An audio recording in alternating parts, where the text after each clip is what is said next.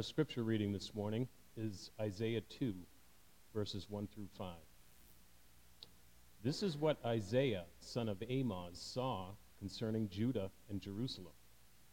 In the last days, the mountain of the Lord's temple will be established as the highest of the mountains. It will be exalted above the hills, and all nations will stream to it. Many peoples will come and say, Come, let us go up to the mountain of the Lord, to the temple of the God of Jacob. He will teach us his ways so that we may walk in his paths. The law will go out from Zion, the word of the Lord from Jerusalem. He will judge between the nations and will settle disputes for many peoples. They will beat their swords into plowshares and their spears into pruning hooks. Nation will not take up sword against nation, nor will they train for war any more. Come, descendants of Jacob, let us walk in the light of the Lord. It's the word of God. Amen. Good morning. How's everybody today? Everybody still full from Thursday? Yeah, me too. Well, now we're in Advent. And now we wait. And we wait. And we wait. And when you're little, that's really, really hard to do. Sometimes when you're big, it's really, really hard to do too. Hmm? And so, I want to ask you how many of you like to play board games? Yeah, they're a lot of fun. But it's really hard to wait till you win, right?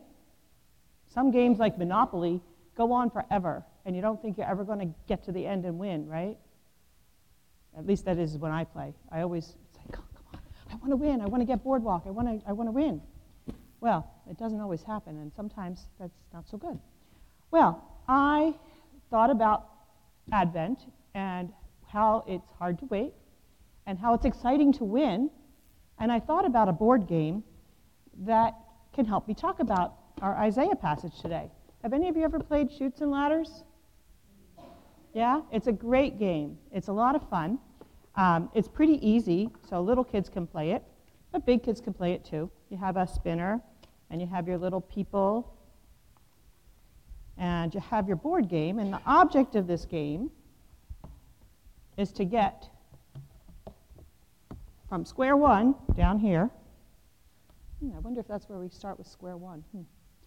And to get to square 100 at the top. And you spin the spinner, and it tells you how many places to move. And if you're really lucky, you'll land on a ladder. And if you land on a ladder, you follow the ladder to the new space and you get to skip all those other spaces. This ladder's really awesome. If you get on square 29, you go all the way to 84. That's pretty amazing. And that reminds me of Isaiah talking about us climbing the mountain to worship God. We're trying to get up here to worship God. But sometimes we hit these squiggles. Those are chutes, otherwise known as slides. Has anybody ever ridden on a sliding board? Yeah. Well, you start at the top and you slide down pretty fast. I know I've taken Ben to the playground and kids try to climb up the slides. It doesn't work too well, but it works really well going down. And sometimes, if you get on this square here, 87, you're almost up here to 100. But what happens? It brings you all the way down to 24. You got to start over. And that reminds me that although Isaiah is talking about us climbing the mountain to get to God, sometimes we make mistakes, and sometimes we slip, and sometimes we fall. But he also reminds us that we have a God who is gracious, a God who has given us forgiveness through Jesus. And through Jesus, we have hope that we will be able to worship on that mountain. We'll get to that square. It may take us a lot of tries to get there, but we got to keep moving forward. And we, got to, we can do it with His help. So if you have chutes and ladders and you play it this week, think about climbing those ladders, getting to the mountain to worship. But if we fall, it's okay. Just get back up and keep going because we're forgiven already. Let's pray. Dear Lord, we thank you that we have this time of preparation, time to look at our failings, our areas that need to be improved, so that we can continue climbing that mountain, climbing those ladders, so that we can worship you in spirit and in truth. So we thank you for Jesus and the forgiveness he brings and the hope that he brings, that one day we will be with you on that mountain, worshiping and singing your praise. In Jesus' name we pray. Amen.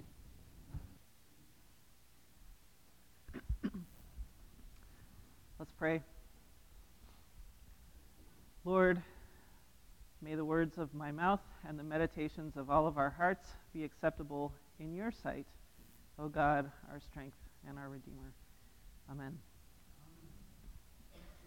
If I say the term mountaintop experience, which I did in the title, you can see in your bulletin, um, what does that mean?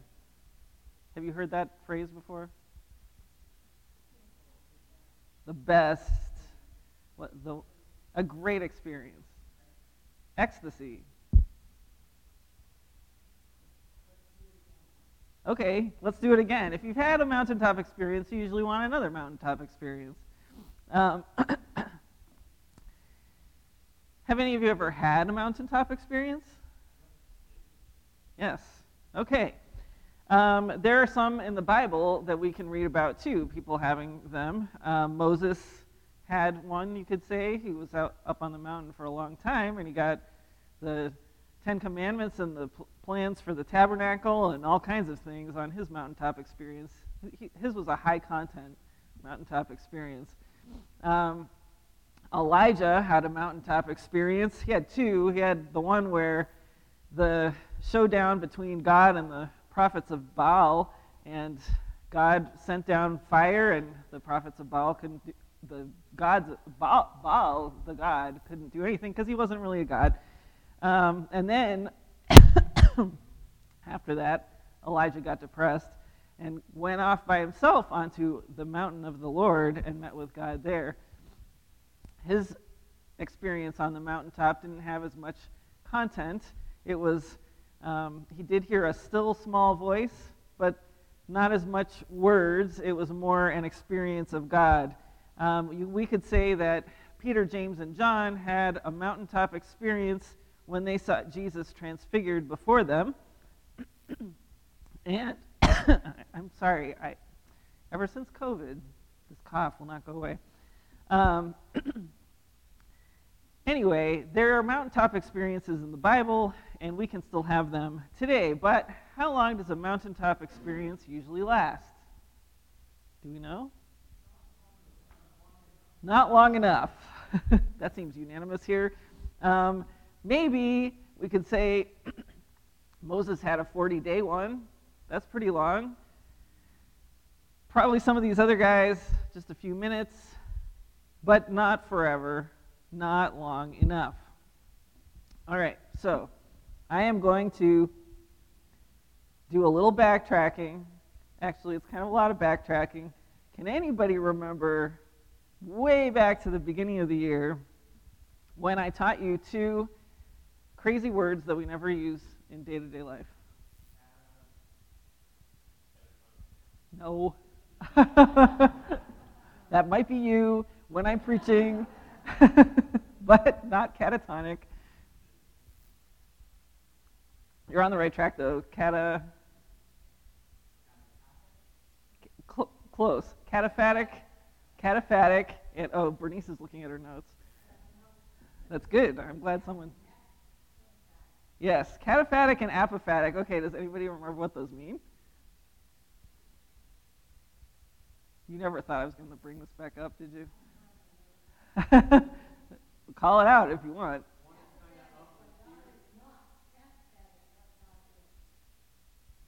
That's good. Yes, you're both right. Ron, you're, t- you're right too. So, what Bernice said was cataphatic is what God is is what, what God is, and apophatic is what God is not. And Ron was saying one is kind of more nebulous and floaty and hard to define or, or put a handle on, and the other is more concrete. Um, both of those things are true. They basically, we can simplify that, those concepts for ourselves by saying apophatic, apophatic is kind of disembodied existence and versus embodied existence, which is cataphatic, or the indescribable versus the describable. So, uh, in terms of God, there are some things about God that we can describe because the Bible tells us about Him and we can discern some things and we have experiences of God ourselves, and so we can describe some things about God. But God is more than those things. We'll never be able to fully describe God. We'll never be able to fully wrap our minds around God, and that is the apophatic part. Um, we might even simplify it. This isn't exactly right, but we might we might think of it in terms of the spiritual versus the physical. So sometimes I think when we talk about mountaintop experiences, we're thinking of something that happens to us that is more apophatic. We would have a hard time describing exactly what it was about that experience that was so meaningful. If you described the what happened to somebody else, they would just be like, okay, that's nice, right? But they wouldn't understand why it was so life changing or pivotal or amazing to you. And so I think a lot of times, to many people, even Christians, the ideal mountaintop experience for us would be totally disembodied. Because our bodies are complicated. Our bodies hurt. They wear down. We get a crazy virus and then we cough forever after that, apparently. Um, it's not fun. I feel fine, except I keep I can't stop coughing. And so we don't and we don't always like our bodies. Right? Plus, so much evil and so much hardship happens in this life. If it's not happening to us, it's happening to somebody we know, it's happening around the world. And we cannot imagine, because we have never experienced this, we can't imagine what it would be like to be a physical being without the effects of sin in play, whether it is um, direct sin, oppression, or, um, or something like that, or whether it's just the brokenness in the world that sin has started. And times like this, seasons like this, holiday seasons, remind us how complicated it is to be embodied.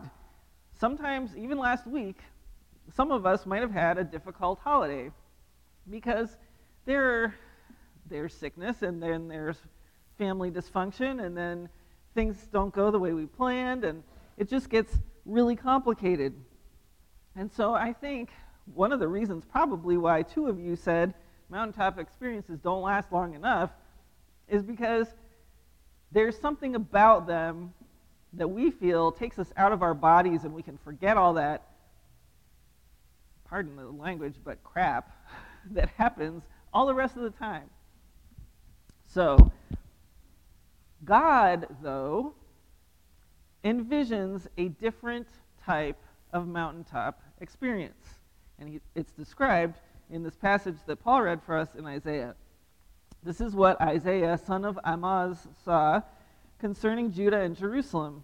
In the last days, the mountain of the Lord's temple will be established as the highest of the mountains. It will be exalted above the hills, and all nations will stream to it. So, back at the beginning of the year, when we were talking about apophatic and cataphatic things, um, what, what was the big overarching theme that we were talking about? Anyone remember the series? No? Okay, that's fine. Temple. We talked about the temple and how God's concept of the temple, the Bible's concept of the temple, is the merging of the heavens and the earth. It is really the reconciliation of our apophatic experience and our cataphatic experience. It's a reconciliation of the heavens and the earth. It's a reconciliation of all nations. It's our union with God. This is temple. This is what God is trying to accomplish from Genesis 1 all the way to, relation, to Revelation 22. And so, I don't know if any of you have ever thought about the idea that God might have a Christmas wish list, but I think he might. And so, and I suspect that at the top of his Christmas wish list is a mountaintop experience for himself, for God's self, with humans.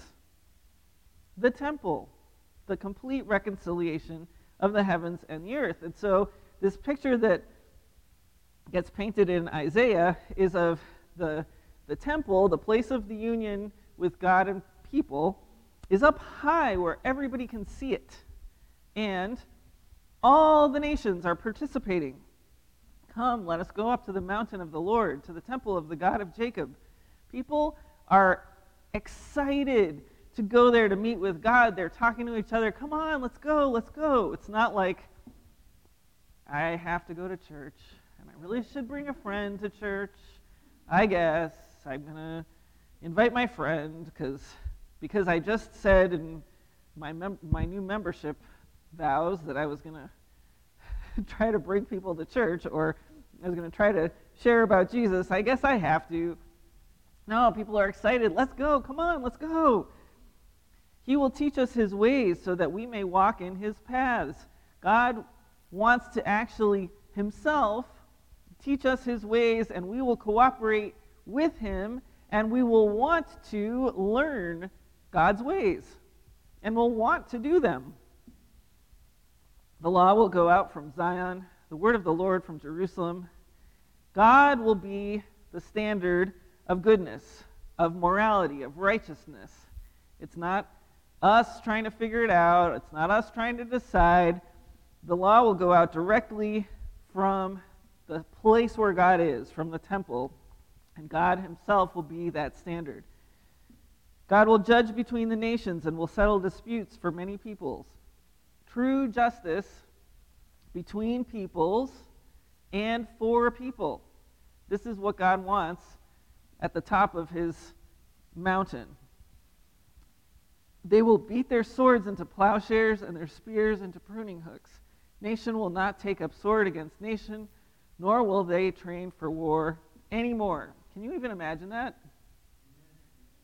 We're just, right. We're, we're watching wars go on right now that it doesn't seem like there could possibly be any end to. But God wants to bring true peace. And so this short little piece of Isaiah wraps up with Come, descendants of Jacob, let us walk in the light of the Lord. God Himself is the light that people will see by. so, how do we give God what He wants for Christmas? Be peacemakers. That's good. And here's the start. This comes from the responsive reading that we read with Paul.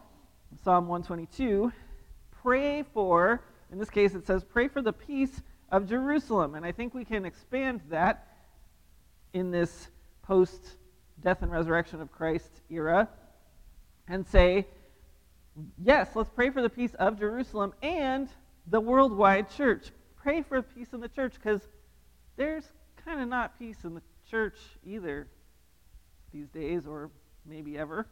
I don't know if you've noticed. May those who love you be secure. That is what we're praying for the peace. This is what we pray when we pray for the peace of Jerusalem. May those who love you be secure. May there be peace within your walls and security within your citadels. I think that we can pray this for all the people of God. Why do we pray for the peace of Jerusalem? For the sake of my family and friends, I will say, Peace be within you.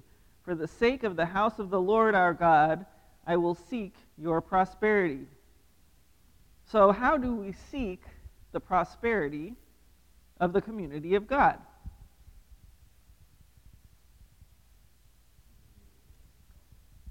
Love your neighbor as yourself.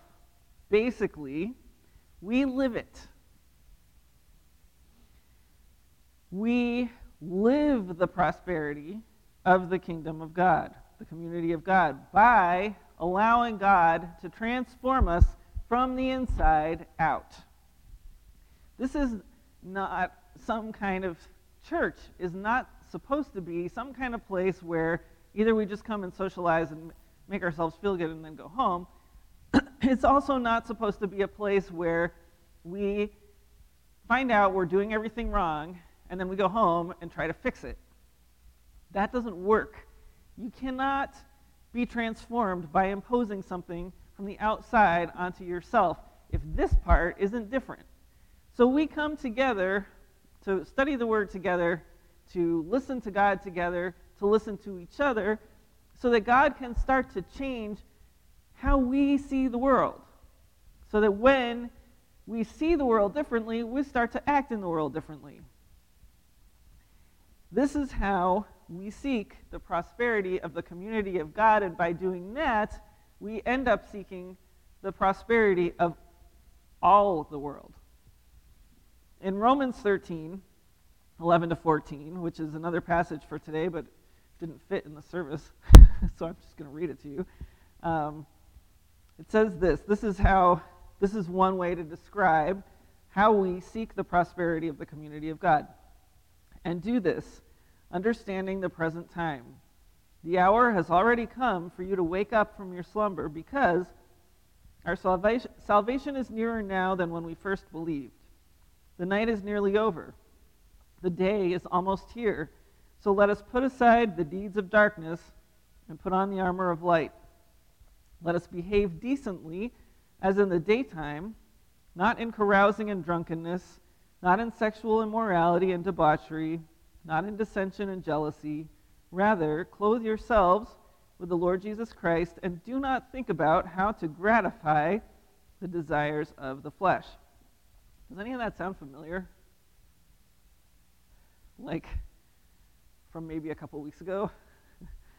you might think that the same guy wrote this passage as the one from the day that Maddie got baptized? um, that's because he did. The Apostle Paul wrote both of those things.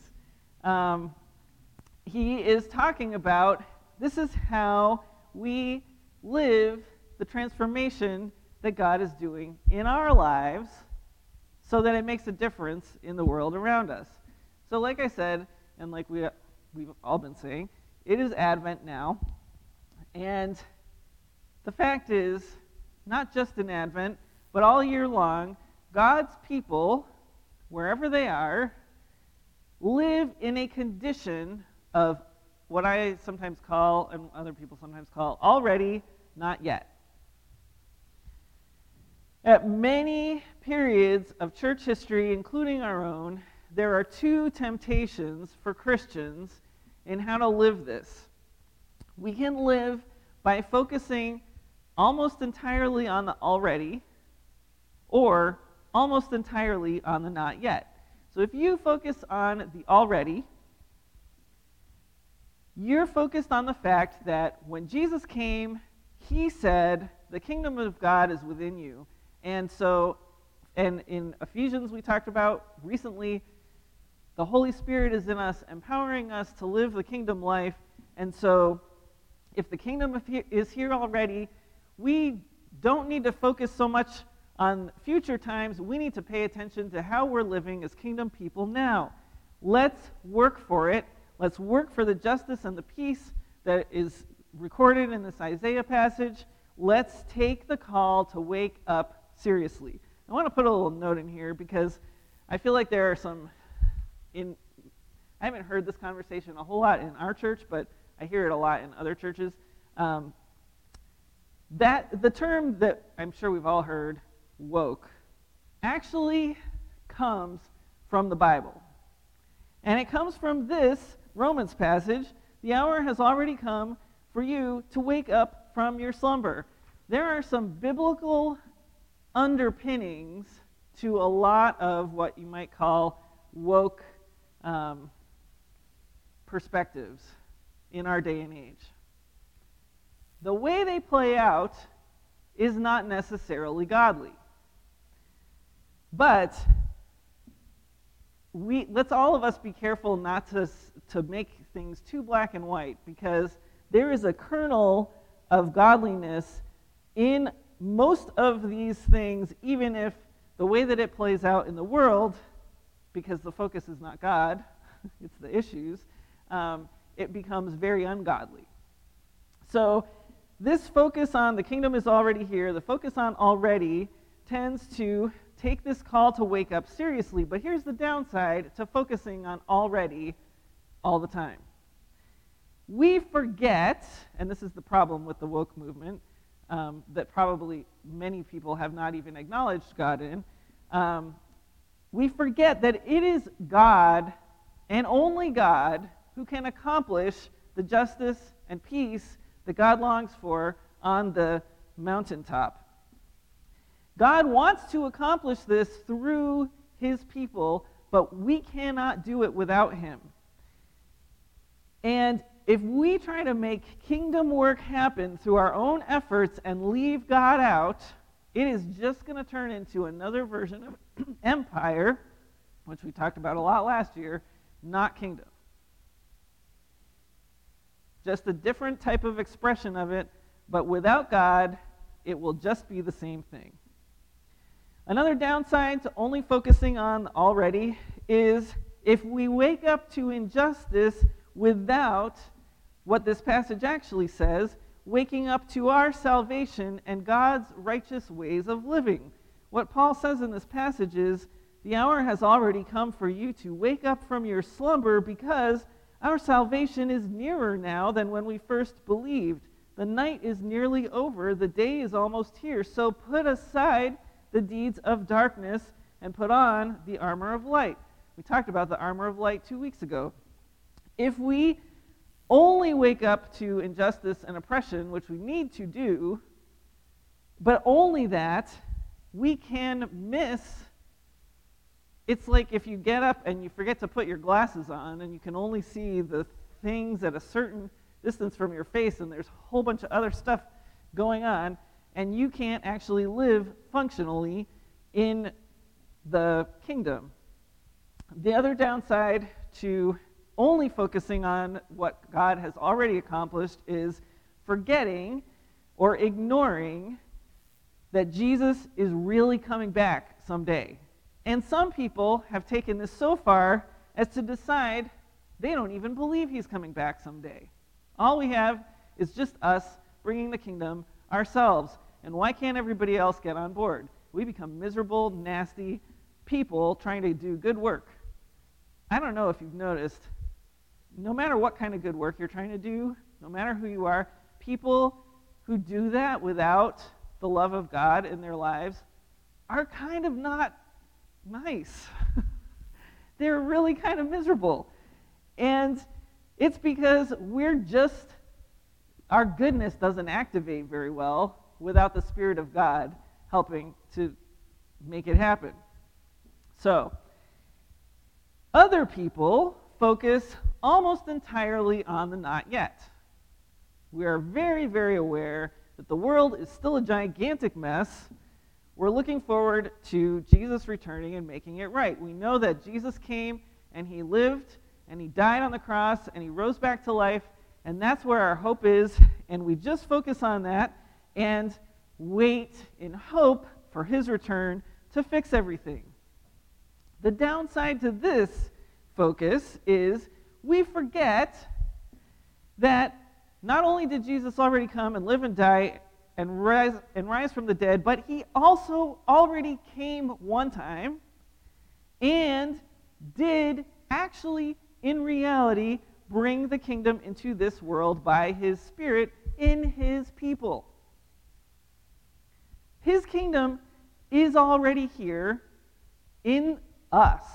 And so we had better live like that's true. He did not go through all of that just so we could sit on our butts and wait for him to come back, or even so that we could. I was just reading a book last night where somebody described that version of Christianity as passing out heaven barcodes, like just evangelism turns into this is how you get the barcode, it'll scan, you'll get into heaven when you die.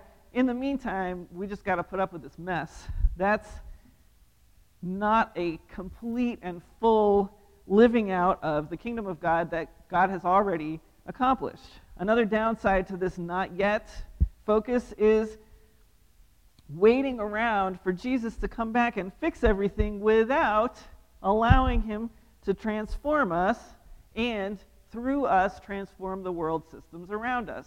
God really wants us to make a difference in the world right now before he returns. He really actually cares about the environment. He really actually cares about oppressed people groups. We, there are ways for Christians to be morally faithful and socially just. And this is what God wants. But most Christians, in most times, focus on one or the other. And Advent is a season where we come to terms with both. Jesus already came and already established his kingdom in his people, but Jesus has not yet come the second time and has not yet fully reconciled and healed all things. In fact, part of the reconciliation that we're waiting for is the reconciliation of the already and the not yet into the now. I think we will experience time in a completely different way when Jesus returns, and it will always be now, and it won't be this split apart existence that we live in so many ways. At Advent, we remember the people before us who waited for millennia for the Messiah to come the first time. And as we remember those people and as we remember Jesus' first coming, we also remember what is already true. The Messiah already came. God already became one of us in the person of Jesus. The price for our sin has already been paid. When we trust in Jesus, when we trust in his death and his resurrection on the cross, we are already saved. Through the Holy Spirit's spiritual DNA transplant, which we imagined last sermon series, in our spirits, we are already empowered to live kingdom lives. As we do that, the kingdom of the heavens, or the kingdom of God, the mountaintop existence, is already here. But on the other hand, things are still not as they should be, or even as they ultimately will be. Are all the nations, or even our own nation, streaming to the mountain of the Lord, to the temple of the God of Jacob? No. Not yet. Are we all always allowing God to teach us his ways so we may walk in his paths? Not yet. Are people done fighting with each other? Not yet. the Messiah has already come, but he has not yet come to finally fulfill everything that God set in place when God created humans, when God called Abraham, when God set Jacob apart and his descendants. We haven't even seen all of the things fulfilled when God came here in person and lived among humans and was crucified, died, and was buried. We haven't even seen the full fulfillment when Jesus was resurrected back to life. At Advent, we celebrate God's already arrival among us. God is here. He's here. He's here. We've seen God at work in this church a lot, especially this year. God is doing great things. And we recommit ourselves at Advent to letting God change us to look more and more like Jesus, to look more and more like a kingdom outpost in the already. So I, am going to ask you to take a couple seconds, and we're just going to sit here quietly. I don't want you to answer out loud, but sit with God for a little bit and ask God, how might, how God do you want to transform me?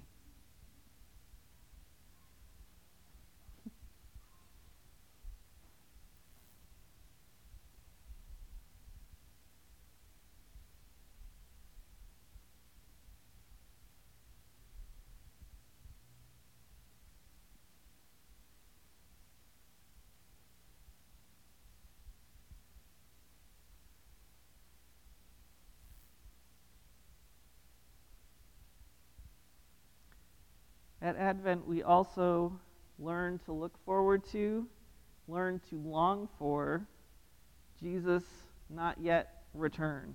Because someday it will be yet. So now take a couple seconds and think about how might I grow in my longing for Jesus and for his return.